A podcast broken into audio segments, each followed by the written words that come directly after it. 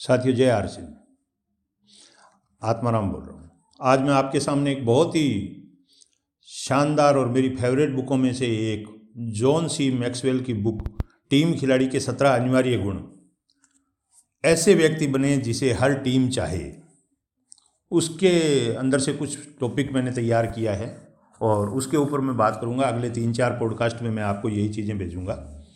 और मेरा ऐसा मानना है कि ये सत्रह जो गुण है, लीडर के जो गुण है, वो अगर हमारे अंदर आ जाए तो हमारी टीम हमें सर आँखों पे बैठा के रखेगी। और हर आदमी की एक इच्छा होती है कि उसके परिवार में उसकी सबसे ज़्यादा उसका सम्मान हो, उसकी टीम में उसका सबसे ज़्यादा सम्मान हो, उसके समाज में उसका सबसे ज़्यादा सम्मान हो। तो अगर हम हर जगह सम्मान पाना चाहते हैं तो वो टीम खिलाड़ी के सत्रह जो गुण है, वो हमारे अंदर होने चाहिए। तो उनकी हम बारी बारी से बात करेंगे। महान खिलाड़ियों के बिना महान टीम नहीं बन सकती है। देखिए नेटवर्क मार्केटिंग बिज़नेस टीम बनाने का बिज़नेस है। और यहाँ हम एक टीम बनाते हैं और हर आदमी चाहता है कि उसके पास एक महान टीम बने, एक ऐसी टीम बने कि जिसकी चर्चा दुनिया में सब जगह हो और लोग बात करें कि यार, उस टीम के जैसी कोई टीम नहीं है। जैसे मेरा ऐसा मानना है कि मेरी जो टीम टीम टेनेक्स जो है, वो एक महान टीम है।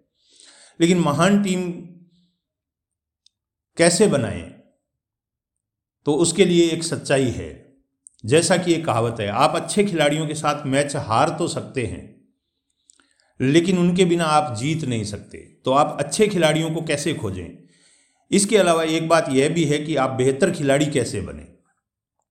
अच्छे खिलाड़ियों की टीम बनाने के लिए आपके पास दरअसल दो ही विकल्प होते हैं। या तो आप उन्हें प्रशिक्षित करें, यानी उनको ट्रेनिंग दें, या फिर उन्हें खरीद लें। खरीद लें मतलब ये हर तरह से लिखी गई है। खरीद लें मतलब आप ऐसे लोगों को ढूंढें जो एक अच्छे टीम खिलाड़ी बन सकते हैं। आप या तो अपने मौजूदा खिलाड़ियों की क्षमता को विकसित करके उन्हें चैंपियन बना सकते हैं। यानी वर्तमान में जो हमारी टीम में जो डिस्ट्रीब्यूटर साथी है, हम उनको, उनकी प्रतिभा को निखार दें, उनको पॉडकास्ट से जोड़ें, उनको किताब पढ़ने की आदत डलवाएँ, उनको मीटिंग में आने की आदत डलवाएँ, उनको हर तरह से, उनको एजुकेट कर देवें हम। या फिर ऐसे लोगों को ढूंढकर अपनी टीम में हम शामिल कर लेवें, जो लोग पहले से जिनमें ये आदतें हैं। बेहतर टीम बनाने की शुरुआत हमेशा खुद से होती है। जॉन मैक्सवेल कहते हैं कि बेहतर टीम, एक अच्छी टीम अगर आपको बनानी हो तो उसकी शुरुआत आपको पहले खुद से करनी पड़ेगी। टीम को बेहतर बनाने के लिए टीम के लोगों को बेहतर बनाएँ। अगर हमें अपनी टीम को बेहतर बनाना है तो हमें टीम के अंदर जो लोग हैं, हमारी टीम में जो डिस्ट्रीब्यूटर है, हमारी टीम में जो साथी है, उनको हमें बेहतर बनाना होगा। अगर आप डिस्ट्रीब्यूटर के रूप में खुद को बेहतर बनाते हैं तो इससे आपकी टीम का मूल्य बढ़ जाएगा।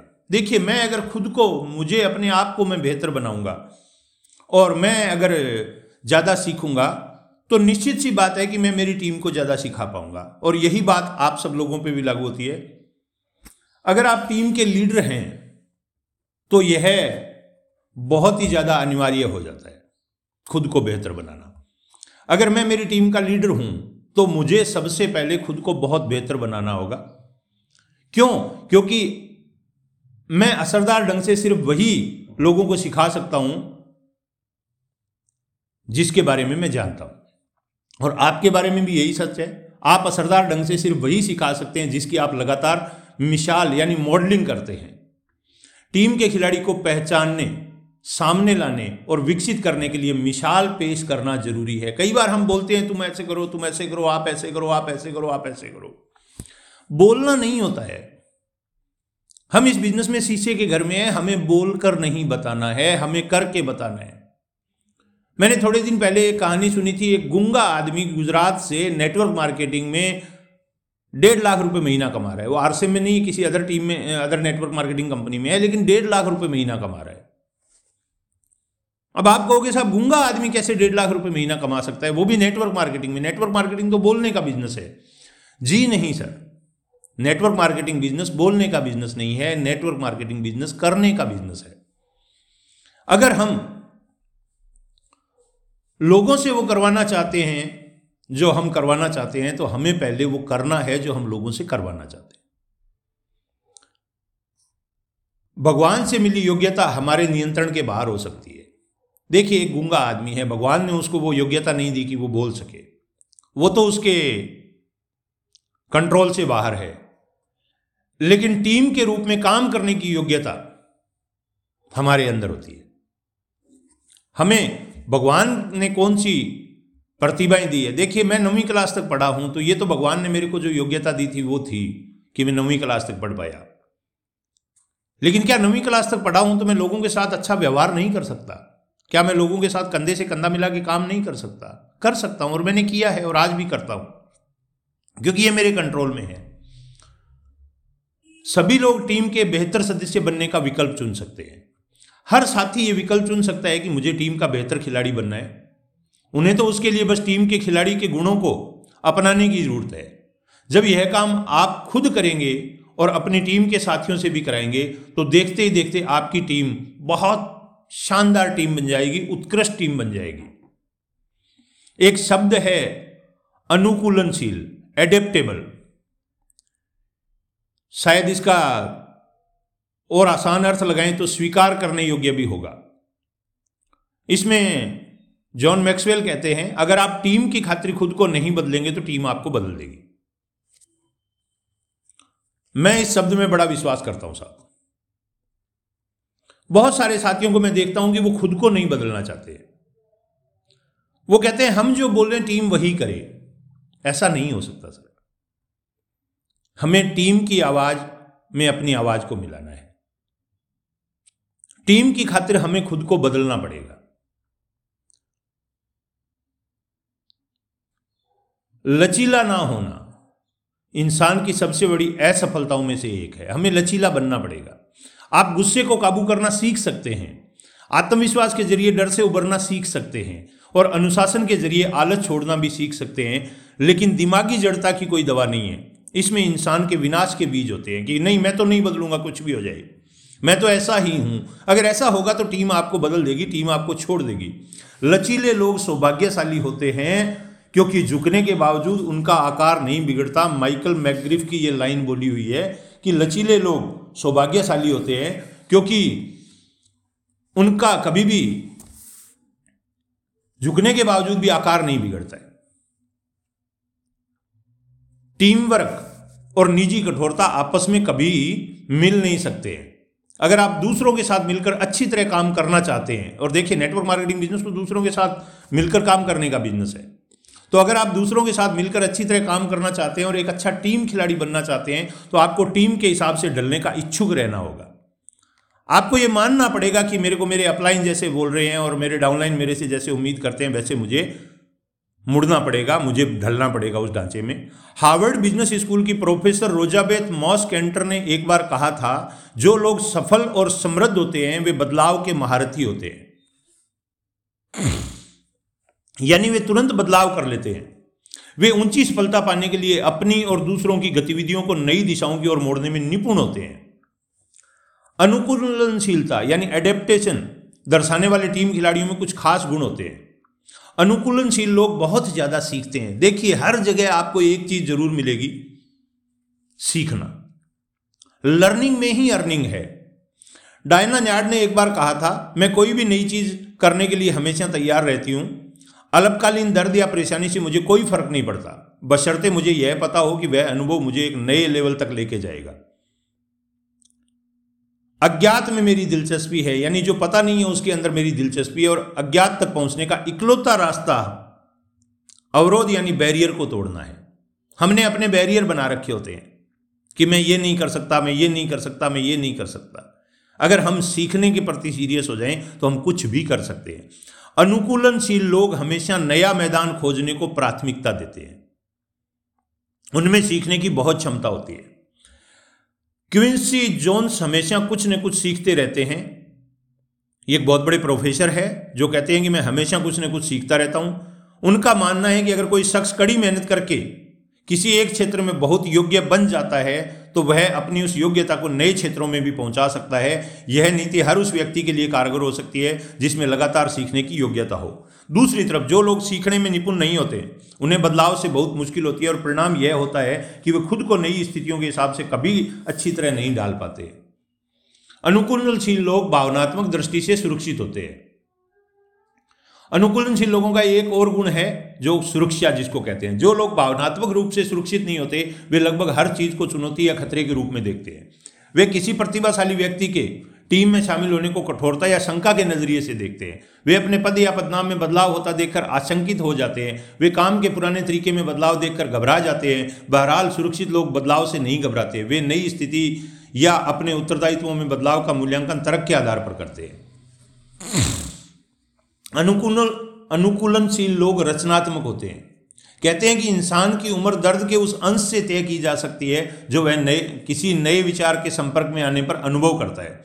अगर कोई व्यक्ति कहे, चलो, इस नए तरीके को आजमाते हैं तो कुछ लोगों के चेहरों पर दर्द का भाव देख सकते हैं आप। ये लोग अपना सिर पकड़ लेंगे। कुछ अलग करने के बारे में सोचने भर से ही उनके शरीर को कष्ट होने लगता है। लेकिन जो लोग डर भरी प्रतिक्रिया नहीं करते, असल में वही रचनात्मक लोग होते हैं। वे कहेंगे, चलो इसे करते हैं, भले ही हम असफल हो जाएँ, लेकिन एक बार करके देख लेते हैं। अनुकूलनशील लोगों में सेवा की मानसिकता होती है। दूसरों के लिए कुछ नहीं करना खुद के व्यक्तित्व का विनाश करना है। अगर हम इस दुनिया में आए और दूसरों के लिए कुछ नहीं कर रहे हैं तो इसका मतलब हम अपने व्यक्तित्व का विनाश कर रहे हैं। अगर आपका लक्ष्य अपनी टीम की सेवा करना है तो उस लक्ष्य को हासिल करने के लिए खुद को डालना मुश्किल नहीं है। एक बार फिर इस लाइन को पढ़ देता हूँ। अगर आपका लक्ष्य अपनी टीम की सेवा करना है तो उस लक्ष्य को हासिल करने के लिए खुद को डालना मुश्किल नहीं है। यानी अगर आप ये चाहते हैं कि आपकी टीम के लोग बहुत तेज़ी से आगे बढ़े, आपकी टीम में बहुत बड़ी बड़ी पीने आए, आपकी टीम के लोगों को बहुत बड़े बड़े लेवल मिले, आपकी टीम बहुत तेज़ी से ग्रो करे तो फिर उस तरीके से आपको काम करने में कोई तकलीफ़ नहीं आएगी, क्योंकि आपका उद्देश्य जो है वो अपनी टीम को आगे बढ़ाना है। लेकिन अगर आपका उद्देश्य केवल खुद को आगे बढ़ाना है,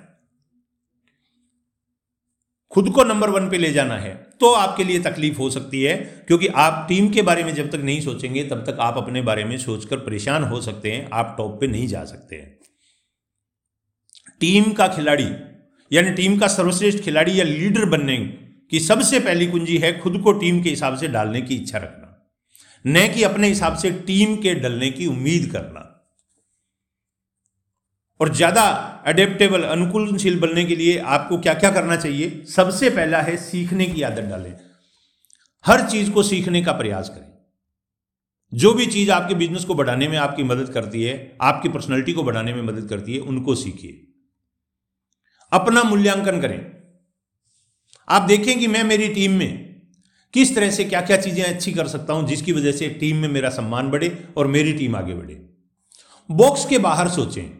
कई बार क्या होता है, हम एक सीमित दायरे में सोचते हैं, मैं ये कर सकता हूँ, मैं ये नहीं कर सकता हूँ, मैं ऐसे नहीं कर सकता। यानी हम बहुत नेगेटिव सोचते रहते हैं, उसके बारे में ना सोचें, उससे थोड़ा बाहर सोचें। यह न सोचें कि कोई काम क्यों नहीं किया जा सकता। बल्कि यह सोचें कि इस किसी भी काम को कैसे किया जा सकता नेपोलियन बोनापार्ट महान सेनापतियों में से एक थे। सिर्फ़ 26 साल की उम्र में ही सेनापति बन जाने के बाद उन्होंने चतुर रणनीति, साहसिक कपट और बिजली जितनी तेज गति की सारे, कई सारी जीतें हासिल की। उनके प्रबल प्रतिद्वंदी ड्यूक ऑफ़ वेलिंगटन ने एक बार कहा था, मैदान में नेपोलियन की मौजूदगी चालीस हज़ार सैनिकों के बराबर है। नेपोलियन ने एक बार अपने प्रास्त विरोधी से कहा था, मैं तुम्हें बताता हूँ कि तुम हमेशा कौन सी गलती करते हो। तुम अपनी योजनाएँ युद्ध से एक दिन पहले ही बना लेते हो, जब तुम्हें दुश्मन की गतिविधियों का पता भी नहीं होता। नेपोलियन ने अपने पराजित विरोधी में ऐसी कमज़ोरी को पहचान लिया जो खुद उनमें नहीं थी। अनुकूलनशीलता का अभाव एडेप्टेबल का अभाव एडेप्टेशन का अभाव। अगर आप अपनी टीम की खातिर बदलने और ढलने के इच्छुक हैं तो आपके जीतने की संभावना हमेशा ज़्यादा होती है। टीम के लिए खुद को बदलने पे ज़ोर लगाइए। दुनिया को बदलने की कोशिश मत कीजिए, खुद को बदलने पे ज़ोर लगाइए। अगर मैं बदल जाऊँगा तो मेरा परिवार बदल जाएगा और मेरा परिवार बदल जाएगा तो मेरा समाज बदल जाएगा और मेरा समाज बदल जाएगा तो मेरा देश बदल जाएगा और मेरा देश बदल जाएगा तो मेरी दुनिया बदल जाएगी। इस भावना से काम करिए। कोलेबरेटिव बनिए, सहयोगी बनिए। मिलकर काम करना मिलकर जीतने से पहले आता है। आपकी सारी शक्ति एकता में है और आपका सारा खतरा मतभेद में है। सहयोग का मतलब मल्टीप्लिकेशन होना है। अगर हम आपस में एक दूसरे का सहयोग करेंगे तो हम अपनी टीम को मल्टीप्लाई कर लेंगे। महान चुनौतियों में महान टीम वर्क की ज़रूरत होती है। मुश्किल चुनौती का दबाव झेल रही टीम के सदस्यों में सबसे ज़रूरी गुण है सहयोग कोलेबोरेशन मिलकर काम करने का मतलब है एक खुशनुमा तरीके से काम करना, जबकि सहयोग का मतलब है आक्रामक तरीके से एकजुट होकर काम करना। सहयोगी टीम खिलाड़ी बनने के लिए चार क्षेत्रों में हमें फोकस बदलने की ज़रूरत होती है। पहला, अनुभूति, टीम के साथियों को प्रतिस्पर्धी नहीं सहयोगी माने। कई बार मैं देखता हूँ, कई अपलाइन जो है ना, वो अपने डाउनलाइन के लेवल से कंपेयर करने लगते हैं। कि वो आगे जा रहा है, मैं उससे आगे निकलूं, मैं उससे आगे निकलूं, मैं उससे पीछे नहीं रह सकता, मैं उससे आगे निकलूँगा। डाउनलाइन के साथ में कभी भी कंपटीशन नहीं करना है अपलाइन के रूप में हमें। डाउनलाइन को मोटिवेट करना है आगे बढ़ने के लिए। टीम के साथियों का समर्थन करना है। ये एटीट्यूड हमारा होना चाहिए कि हम टीम के साथियों का समर्थन करें, ना कि उन पर शंका करें। कई बार हम टीम के साथियों पर शंका करने लग जाते हैं। टीम पर शंका नहीं करें। मैं अक्सर कहता हूँ विश्वास सब पे रखो, उम्मीद खुद से करो। हम करते उल्टा है, हमें खुद पे विश्वास होता है और उम्मीद डाउनलाइन से होती है। डाउनलाइन पर विश्वास करना है, उम्मीद खुद से रखना है कि मैं ये कर सकता हूँ। फोकस कहाँ है हमारा? ये बहुत इंपॉर्टेंट है। हमारा ज़्यादातर लोगों का फोकस जो है वो खुद पे होता है। जबकि हमारा फोकस हमेशा टीम पर होना चाहिए, टीम को जिताने के लिए। किसी भी क्षेत्र में सच्ची प्रगति, अकेले धावक की दौड़ नहीं, बल्कि रिले रेस होती है। अगर आप अपने बजाय टीम पर ध्यान केंद्रित करते हैं तो ज़रूरत पड़ने पर आप बैटन साथी खिलाड़ी को पकड़ा देंगे। यानी, अगर मान लीजिए मैं मेरे पे ध्यान नहीं देता हूँ, मैं टीम पे ध्यान देता हूँ, और आज मान लीजिए मैं बीमार हो गया, जैसे मेरे को पिछले साल कोविड हुआ था तो मैंने सारी जिम्मेवारी मेरे टीम के लीडर्स को दे दी थी। मैंने कहा, भाई आप जूम चलाओगे और आप ही सारी चीज़ों को देखोगे। तो उन्होंने संभाल ली थी। मैंने अकेले दौड़ पूरी करने की कोशिश नहीं की थी। मैंने टीम को दे दिया था और टीम ने मेरे से भी बेहतर करके दिखाया। टीम ने मेरे से बेहतर सिस्टम को संभाला। क्योंकि मैं टीम का खिलाड़ी हूँ। मैं अकेला खिलाड़ी नहीं हूँ। परिणाम, बहुगुणित होकर विजय पाए। टीम के साथियों के साथ मिलकर काम करने से आप उल्लेखनीय उपलब्धियाँ हासिल कर सकते हैं, लेकिन अकेले काम करने से आप बहुत सी विजय से वंचित रह जाते हैं। आपके हर काम पर सहयोग का कई गुना असर होता है, क्योंकि इससे आपके साथ साथ टीम के हर व्यक्ति की योग्यताएँ सक्रिय हो जाती है और उनका दोहन एक साथ होता है। सहयोगी टीम खिलाड़ी बनने के लिए हमें क्या करना चाहिए? जीत जीत और सिर्फ़ जीत की सोचें। अभी टारगेट मंद हमारे सामने है तो हमें सिर्फ़ जीत के बारे में ही सोचना चाहिए। हमें डाउट नहीं करना चाहिए। प्राचीन इज़राइल के किंग सोलोमन ने कहा था, जिस तरह लोहा लोहे को पहना करता है, ठीक उसी तरह एक व्यक्ति दूसरे व्यक्ति को पेना करता है। पेना यानी धार तेज करता है। आमतौर पर जब आप दूसरों का सहयोग करते हैं तो आप जीतते हैं, वे भी जीतते हैं और पूरी टीम जीतती है। विन विन विन सिचुएशन के बारे में सोचना है। एक दूसरे का पूरक बनना है। एक दूसरे का पूरक बनना है। यानी अगर कोई काम मैं नहीं कर सकता तो आप कर सकते हैं और आप नहीं कर सकते तो मैं कर सकता हूँ। खुद को तस्वीर से बाहर निकाल कर देखना है हमें। आमतौर पर जब आप दूसरों के साथ सहयोग करते हैं तो आप जीतते हैं, वे जीतते हैं, पूरी टीम जीतती है। कई बार हम तस्वीर में केवल खुद को देखते हैं, हमें खुद को नहीं देखना है, हमें अपनी टीम को देखना है।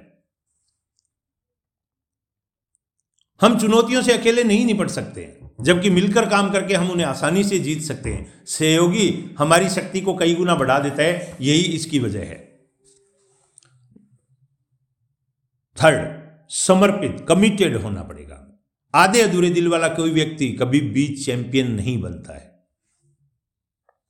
जिस पल इंसान पूरी तरह समर्पित यानी कमिटेड होने का फैसला कर लेता है, उसी पल से किस्मत भी उसका साथ देने लगती है। Commitment is the key of success great income comes from great commitment ये बात मैं हमेशा बोलता हूँ और ये बात जॉन मैक्सवेल भी बोलते हैं कि जिस पल इंसान पूरी तरह से समर्पित, यानी सिस्टम के प्रति, काम के प्रति कमिटेड हो जाता है कमिटेड होने का फैसला कर लेता है, उसी पल किस्मत उसका साथ देने लगती है। उसकी मदद के लिए हर तरह की चीज़ें होने लगती है, जो कमिटमेंट के बिना कभी नहीं होती। इस निर्णय से बहुत कुछ घटता है, जो हर तरह की अप्रत्याशित चीज़ों, मुलाकातों और भौतिक सहयोग को इंसान के पक्ष में ला देता है। जिनके बारे में वह सपने में भी नहीं सोच सकता था। William H. मरे के ये शब्द है। समर्पण हो तो साधारण लोग भी दुनिया का असाधारण, दुनिया पर असाधारण असर डाल सकते हैं। जॉन सी मैक्सवेल कहते हैं कि अगर कमिटमेंट हो तो साधारण लोग भी दुनिया पर असाधारण असर डाल सकते हैं। हमें समर्पित होना पड़ेगा, अपने काम के प्रति समर्पित होना पड़ेगा। कई लोगों की आदत होती है कि वे कमिटमेंट को अपनी भावनाओं से जोड़ लेते हैं। अगर वे अच्छा महसूस करते हैं तो वे अपने कमिटमेंट पर काम कर सकते हैं, लेकिन सच्चा समर्पण इस तरह का नहीं होता है। सच्चा कमिटमेंट इस तरह का नहीं होता है। आपको कोई चीज़ अच्छी लगे या नहीं लगे, आपको उसके प्रति कमिटेड होना पड़ेगा। कमिटेड होने के बारे में टीम के हर खिलाड़ी को कुछ बातें जानने की ज़रूरत है। आप जितना ज़्यादा मेहनत करते हैं, मैदान छोड़ना उतना ही ज़्यादा मुश्किल होता है, ये विंस लंबार्डी ने कहा था। समर्पण यानी कमिटमेंट आमतौर पर विपत्ति के बीच पाया जाता है। जब तकलीफ़ आती है ना, तभी कमिटमेंट का पता चलता है। संघर्ष से व्यक्ति का संकल्प मज़बूत बनता है, विपत्ति से समर्पण बढ़ता है और समर्पण से मेहनत बढ़ जाती है। आप किसी चीज़ पर जितनी ज़्यादा मेहनत करते हैं, आपके उसे छोड़ने की संभावना उतनी ही कम होती है। जैसा विंस लाम्बार्डी ने एक बार कहा था, आप जितनी ज़्यादा मेहनत करते हैं, मैदान छोड़ना उतना ही ज़्यादा मुश्किल होता है। समर्पित लोग आसानी से मैदान नहीं छोड़ते हैं। समर्पण का योग्यता से कोई संबंध नहीं होता है। दरअसल, अक्सर आंशिक समर्पण ही कम सफलता का मूल कारण होता है। आंशिक समर्पण यानी थोड़ा सा कमिटमेंट हमें ज़्यादा शक्ति, ज़्यादा योग्यता या ज़्यादा अवसरों की ज़रूरत नहीं होती है। यह किसने कहा था? एक लेखक बेसिल वोल्स ने कहा था, हमें ज़्यादा शक्ति, ज़्यादा योग्यता या ज़्यादा अवसर की आवश्यकता नहीं होती है। हमें तो बस उसके इस्तेमाल की ज़रूरत होती है जो हमारे पास है। अगर हम अपने पास मौजूदा प्रतिभा के इस्तेमाल के लिए समर्पित हो जाएँ तो हम पाएँगे कि समर्पण के कारण हम में ज़्यादा प्रतिभा आ गई है और हम अपनी टीम के हित में ज़्यादा योगदान दे सकते हैं। और कमिटमेंट जो है ना साहब, परिस्थितियों के हिसाब से नहीं आता है। ये चुनाव के कारण आता है। मैं गरीब हूँ, इसलिए मैं समर्पित नहीं हो सकता। मैं कम पढ़ा लिखा हूँ, इसलिए समर्पित नहीं हो सकता। ऐसा नहीं होता है। समर्पण का मतलब है कमिटमेंट का मतलब है, एक बार मैंने कमिटमेंट कर दी तो फिर मैं मेरी भी नहीं सुनता।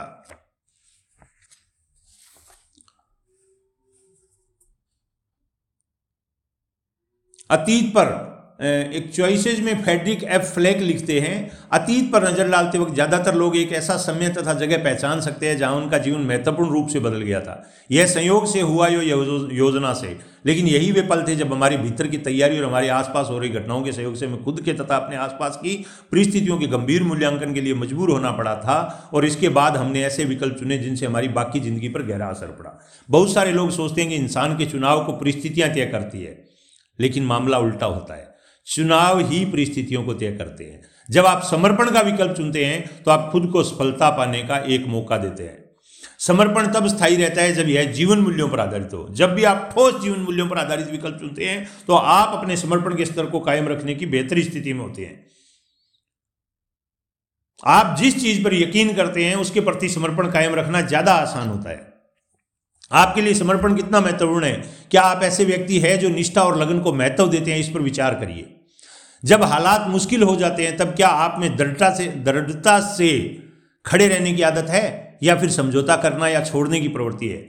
ज़्यादा स्पष्टता से कहें तो क्या आप अपनी टीम के प्रति समर्पित हैं, यानी कमिटेड हैं? क्या आपका समर्थन वाकई ठोस है? क्या आपकी निगाह निष्ठा अडिग है? या फिर आप अपने समर्पण के स्तर में थोड़ा डुलमुल हैं? जब भी आपकी टीम के साथियों के सामने कोई विपत्ति आती है, तकलीफ़ आती है, बाधा आती है, तब अगर आप टीम छोड़ने के बारे में सोचने लगते हैं तो इसका मतलब यह है कि आपको ज़्यादा समर्पित यानी कमिटेड होने की ज़रूरत है। अब समर्पण का लेवल यानी कमिटमेंट का लेवल बढ़ाने के लिए क्या करना चाहिए? समर्पण को अपने जीवन मूल्यों के साथ बाँध। दें आपके जो भी जीवन मूल्य है, आप जो भी पाना चाहते हैं उसको अपने कमिटमेंट से जोड़ दें कि मुझे ये गाड़ी लेनी है, मुझे ये घर बनाना है, मुझे रॉयल्टी पे जाना है, मुझे टेक्निकल पे जाना है तो अपने कमिटमेंट को उससे जोड़ दें। दूसरा, जोखिम लें। डरना नहीं चाहिए यार। समर्पित होने में जोखिम शामिल होता है।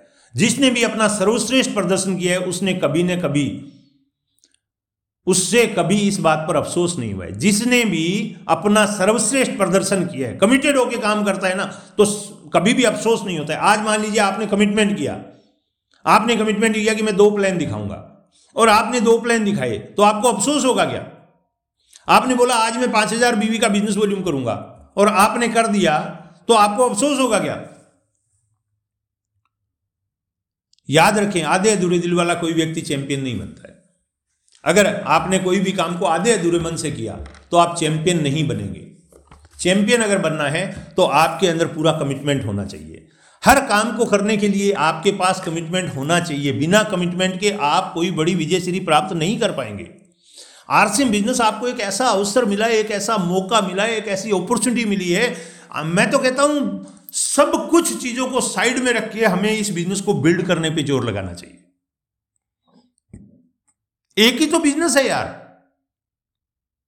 जो एक जनरेशन करके सात पुस्तों तक का काम एक जनरेशन कर सकती है। तीन से पाँच साल अगर हम इस बिज़नेस में पूर्णतया कमिटेड होकर अपनी टीम के साथ काम करें टीम का खिलाड़ी बन के काम करें, सच्चे मन से टीम के बारे में सोचें टीम की सफलता के बारे में सोचें, और जन्मों जन्मों की रॉयल्टी खड़ी हो जाए, आप सोचिए इससे बेहतर क्या हो सकता है। आज चाहे मैं ओपी शर्मा जी की बात करूँ, चाहे मैं मुकेश कोठारी जी की बात करूँ, चाहे मैं राजाराम जी की बात करूँ, चाहे मैं किसी आरसीएम के दूसरे अन्य सफल व्यक्ति की बात करूँ आप सोचिए, पिछले पंद्रह बीस सालों में उन्होंने ऐसा क्या किया कि आज उन लोगों को कुछ नहीं करना पड़ता और उनके घर में लाखों रुपए की एक पैसिव आय आ रही है। आप पैसिव आय की पावर को समझिए तो सही। थोड़ी देर के लिए आप आरसीएम से साइड में खड़े होकर सोचिए, क्या आपके पास ऐसा कोई दूसरा रास्ता है कि आप आरसीएम बिज़नेस नहीं करेंगे तो भी आपके घर में पैसे आएँगे? आप काम पे नहीं जाएँगे तो भी आपके घर में पैसे आएँगे। आप इस दुनिया में नहीं रहेंगे तो भी आपके घर में पैसे आएँगे। आपके बच्चों के बच्चों के बच्चों के बच्चों के घर में पैसे आएँगे। क्या कभी ऐसा हो सकता है? नहीं हो सकता है दोस्त। ये बिज़नेस हमें क्या से, कहाँ से, कहाँ लेके आ गया? एक नाइन्थ पास दूध बेचने वाला किसान का बेटा जिसकी ज़िंदगी का कोई अस्तित्व नहीं था, जिसकी कोई वैल्यू नहीं थी इस बिज़नेस ने उसको उठा के हिंदुस्तान के टॉप चोटी के एक परसेंट लोगों की श्रेणी में ला के रख दिया, केवल पंद्रह सत्रह सालों में। क्या यह पावर उस लड़के की है? जी नहीं। ये पावर उस लड़के की नहीं है, ये पावर इस बिज़नेस की है, ये पावर इस सिस्टम की है। बस उस लड़के ने तो एक काम किया था। उसने अपने आप को टीम का एक बेहतर खिलाड़ी बनाने के लिए प्रयास किया था। कमिटमेंट के साथ काम किया था, ना दिन देखा, ना रात देखी, ना हालात देखे, ना मौसम देखा, ना तकलीफें देखी, ना बाधाएँ देखी। एक ही चीज़ देखी थी कि मुझे अपनी टीम को नंबर वन बनाना है, मुझे अपनी टीम को पूरे हिंदुस्तान में बिज़नेस को फैलाना है, मेरी टीम के लोगों की रॉयल्टी लाना है, टीम के लोगों का टेक्निकल लाना है। एक टीम खिलाड़ी बन के मैंने काम किया। और टीम खिलाड़ी बन के काम करने का परिणाम है कि आज मेरे पास टाइम फ्रीडम है। आज मेरे पास मनी फ्रीडम है। आज मेरे पास फाइनेंशियल सिक्योरिटी है। क्या नहीं दिया है इस बिज़नेस ने मुझे? नाम है, सम्मान है, इज़्ज़त है, दौलत है, शोहरत है, पैसा है, सुरक्षा है। क्या बोलूँ यार? और ये सब आपको मिल सकता है। बस आपके समर्पण की ज़रूरत है, आपके कमिटमेंट की ज़रूरत है। अगर आपने ठीक ढंग से कमिटमेंट करके काम किया दो से तीन साल में ये बिज़नेस आपकी ज़िंदगी को 180 डिग्री एंगल से बदल सकता है। और काम क्या करना है? 21 नियम है सिक्स बेसिक एट कोर और सेवन कोर्डिनल इन्हीं को तो फॉलो करना है। अगर हम ईमानदारी से एट कोर स्टेप को फॉलो करें तो हम इस बिज़नेस में टॉप पे जा सकते हैं। सबसे पहले हम अपना एक लक्ष्य बनाएँ। इसके ऊपर हम एक बहुत जल्दी, एक बहुत बड़ी सीरीज़ लेके आने वाले हैं। बहुत बड़ी ट्रेनिंग तैयार कर रहा हूँ मैं अगले एक दो महीने में, तैयार हो जाएगी एट कोर स्टेप पे। वो ट्रेनिंग आपके जीवन को बदल देगी। सबसे पहले एक लक्ष्य बनाइए कि अगले तीन से पाँच साल में मुझे कहाँ तक जाना है। फिर उस लक्ष्य को छोटा कर लीजिए कि एक से तीन साल में कहाँ जाना है? और फिर लक्ष्य को छोटा और कर लीजिए कि एक अगले तीन से छः महीने में मुझे कहाँ जाना है? और फिर लक्ष्य को और छोटा कर लीजिए कि अगले तीन से छः महीने का जो मेरा लक्ष्य है, उसको पाने के लिए मुझे इस महीने क्या करना है? और फिर थोड़ा सा और छोटा कर लीजिए, इस महीने के लक्ष्य को पाने के लिए मुझे इस दिन कितना करना है? और फिर इस लक्ष्य को थोड़ा सा और छोटा कर लीजिए, यानी माइक्रो गोल बना लीजिए कि मुझे आज के दिन को पूरा टारगेट को पूरा करने के लिए मुझे इस घंटे क्या करना है? अगर आप इस घंटे जीतते हैं तो आप इस दिन जीतेंगे और आप आज के दिन जीतेंगे तो आप अगले महीने जीतेंगे और आप अगले महीने जीतेंगे तो अगले साल जीतेंगे और अगले साल जीतेंगे तो आप इस जीवन में जीतेंगे। लक्ष्य बनाकर काम करिए। कोर का दूसरा पॉइंट है शो द प्लान। दो लोगों से रोज मिलना, दो लोगों से बात करना, दो लोगों को प्लान दिखाना, अरे कहाँ मुश्किल है। जापान के बारे में एक बात कही जाती है कि जापानी लोग कमिटमेंट के बड़े पक्के होते हैं। आज से कई साल पहले, शायद 1930-40 में जापान के हीरोशिमा और नागासाकी पे दो परमाणु बम गिरा दिए गए थे और तीन लाख से ज़्यादा लोग उसी समय मर गए थे। तीन लाख से ज़्यादा लोग उसी समय मर गए थे। जापान के लोग सोच ही नहीं पा रहे थे कि यार क्या हो गया, हमारे साथ क्या से क्या हो गया, चंद मिनटों में पल भर में। एक देश जो दुनिया का सुपर पावर देश था, उसको मिट्टी में मिला के रख दिया, दो बमों ने। आज भी वहाँ पे वनस्पति पैदा नहीं होती है, आज भी वहाँ पे बच्चे बीमार पैदा होते हैं। सत्तर अस्सी साल बाद भी। 1930-40 में बम गिराए 10 साल तक जापान के लोगों को समझ में ही नहीं आया क्या करें। लेकिन 10 साल बाद एक दिन उन्होंने सोचा यार ऐसा करने से तो काम कैसे चलेगा? ऐसा करके तो काम नहीं चलेगा। कुछ तो हमें करना पड़ेगा। कुछ तो हमें करना पड़ेगा। जड़ होके रहने से तो मर जाना बेहतर है।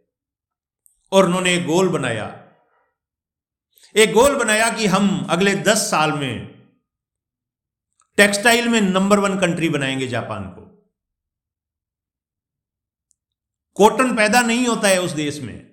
फिर भी उन्होंने एक लक्ष्य बनाया कि हम टेक्सटाइल में जापान को नंबर वन देश बनाएँगे। टेक्सटाइल इंडस्ट्री हमारी इंडस्ट्री होगी। हमारे नाम से टेक्सटाइल इंडस्ट्री को जाना जाएगा। टेक्सटाइल की जब बात आएगी तो जापान का नाम सबसे आगे आएगा। और जैसे ही गोल बना, सब खड़े हो गए और उन्होंने शुरू किया, संसाधन जुटाने शुरू किए। और माय डियर फ्रेंड, आपको बताते हुए मुझे बड़े खुशी हो रही है कि 10 साल में जापान टेक्सटाइल में नंबर वन पे था। वर्ल्ड में नंबर वन कंट्री बन गया था जापान टेक्सटाइल के उत्पादन के मामले। में दस साल बाद भी वो बैठे नहीं, उन्होंने अगला गोल बनाया कि जापान स्टील उत्पादन में अगले दस सालों में नंबर वन पे होगा। और अगर आपको जानकारी नहीं हो तो मैं बता दूँ, स्टील उत्पादन के लिए आयरन और और, आयरन और और कोल दो चीज़ों की आवश्यकता होती है स्टील बनाने के लिए। कोल और आयरन ओर की आवश्यकता होती है स्टील बनाने के लिए, और जापान में ना आयरन ओर पैदा होता है, ना कोल पैदा होता है। कैसे इंपोर्ट करेंगे, कैसे दूसरे देशों से मंगाएँगे, और कैसे स्टील में जापान को नंबर वन बनाएँगे? लेकिन उन्होंने ठान लिया और काम शुरू किया, और माय डियर फ्रेंड 11 साल लगे जापान स्टील उत्पादन में नंबर वन पे था। गोल का बड़ा फ़र्क पड़ता है यार हमारे जीवन पे। उसके बाद भी जापान वाले नहीं रुके। उन्होंने बोला कि अगले दस साल में, जब पहला गोल पूरा हुआ टेक्सटाइल में नंबर वन का, अगले दस साल दस साल बहुत छोटा पीरियड होता है, कोई बहुत बड़ा पीरियड नहीं होता है। पहले दस साल में उन्होंने टेक्सटाइल के गोल को अचीव किया। दूसरे टेक्स्ट दस साल में उन्होंने, ग्यारह साल में उन्होंने स्टील में नंबर वन अपने आप को बनाया और अगले दस साल का गोल रखा कि हम ऑटोमोबाइल में नंबर वन देश बनेंगे। ऑटोमोबाइल इंडस्ट्री में जापान नंबर वन बनेगा और आपको जानकर यह हैरानी होगी कि अगले दस सालों में जापान ऑटोमोबाइल में नंबर वन कंट्री बना। बात मैं कर रहा हूँ उस देश की जिस देश को रोन दिया गया था, जिस देश को परमाणु बमों से हिला के रख दिया था, जिस देश की अर्थव्यवस्था को नष्ट कर दिया था, जिस देश के शेयर मार्केट को क्रैश कर दिया था, जिस देश के लोगों के जीवन को हिला के रख दिया था। जैसे ही लक्ष्य बनाया वो देश दुनिया के नक्शे पे वापिस एक विकसित राष्ट्र की श्रेणी में आके खड़ा हो गया। लक्ष्य में इतनी बड़ी ताकत है यार। कमिटमेंट में इतनी बड़ी ताकत है यार। आप भी कमिटमेंट कीजिए आज। अपना लक्ष्य बनाइए कि अगले तीन साल में मुझे एक लाख रुपए महीना इनकम पे जाना है तो जाना है, बात खत्म। एक लाख रुपए महीने की इनकम पे जाना है, ये लक्ष्य बनाइए और उस लक्ष्य के बाद में फिर अपने आप को समर्पित कर दीजिए। कमिटमेंट अगर एक बार कर दी तो फिर पीछे मत हटिए। फिर दो, चार, पाँच लोगों से रोज मिलना, उनके साथ आरसीएम के प्रोडक्ट की बात करना आरसीएम के सिस्टम की बात करना आरसीएम के प्लान की बात करना, कोई मुश्किल काम नहीं है। कोई मुश्किल काम नहीं है। तीन साल में एक लाख रुपए क्या दस हज़ार रुपए कमाने के लिए पता नहीं बच्चे कितनी पढ़ाई करते हैं। आप कितनी मेहनत करते हैं। लेकिन इस बिज़नेस में एक लाख रुपए महीने की इनकम तीन साल बाद लेने के लिए अगर हम चार पाँच घंटा रोज पूरी शिद्दत के साथ, पूरे कमिटमेंट के साथ अगर लगा देते हैं तो दुनिया की कोई ताकत नहीं है दोस्त, जो तीन साल बाद एक लाख रुपए महीने की इनकम पे आने से रोक सके साढ़े छह सौ करोड़पति पिछले बीस सालों में आरसीएम ने पैदा किए, अगले चार साल में दस हज़ार का टारगेट है 2025 तक। पिछले 20 साल में, पहले तीन साल, दो साल में एक करोड़पति, अगले एक साल में तीन करोड़पति और 20 साल में साढ़े छह लोग करोड़पति बने हैं। लेकिन अगले चार साल में यह संख्या दस हज़ार होने वाली है। क्योंकि कोई निन्यानवे लाख पे था तो वो करोड़पति साढ़े छह सौ में नहीं आया उसका नाम। लेकिन वो अगले महीने करोड़पति बन गया। अगले चार साल में आरसीएम का टारगेट है 2025 तक दस हज़ार लोगों को करोड़पति बनाना। मेरी ख्वाहिश है, उन दस हज़ार में एक नाम आपका होना चाहिए। जो भी आज के इस पॉडकास्ट को सुन रहा है मेरी ख्वाहिश है अगले तीन साल में वो एक लाख रुपए महीना इनकम पे जाए और जब चार साल बाद 2025 में जब आरसीएम दस हज़ार करोड़पतियों का कहीं फ़ंक्शन करे और जब अपने करोड़पतियों का नाम शामिल लिस्ट निकाले, जब करोड़पतियों की सूची आरसीएम जारी करे, जब आरसीएम का डायमंड लाइफ बुक प्रिंट होके यूएस की तरफ़ से निकले तो उसमें आपका नाम होना चाहिए, दोस्त। ऐसी मेरी ख्वाहिश है और मैं आपके इस सपने को, मैं आपको करोड़पति बनाने के आपके सपने को पूरा करने के लिए अपनी पूरी ताकत से, अपनी पूरी शिद्दत से और अपनी पूरी टीम लीडर्स के साथ, आपके साथ कंधे से कंधा मिला के काम करने को तैयार हूँ। बहुत बहुत धन्यवाद। Thank you very much. जय आर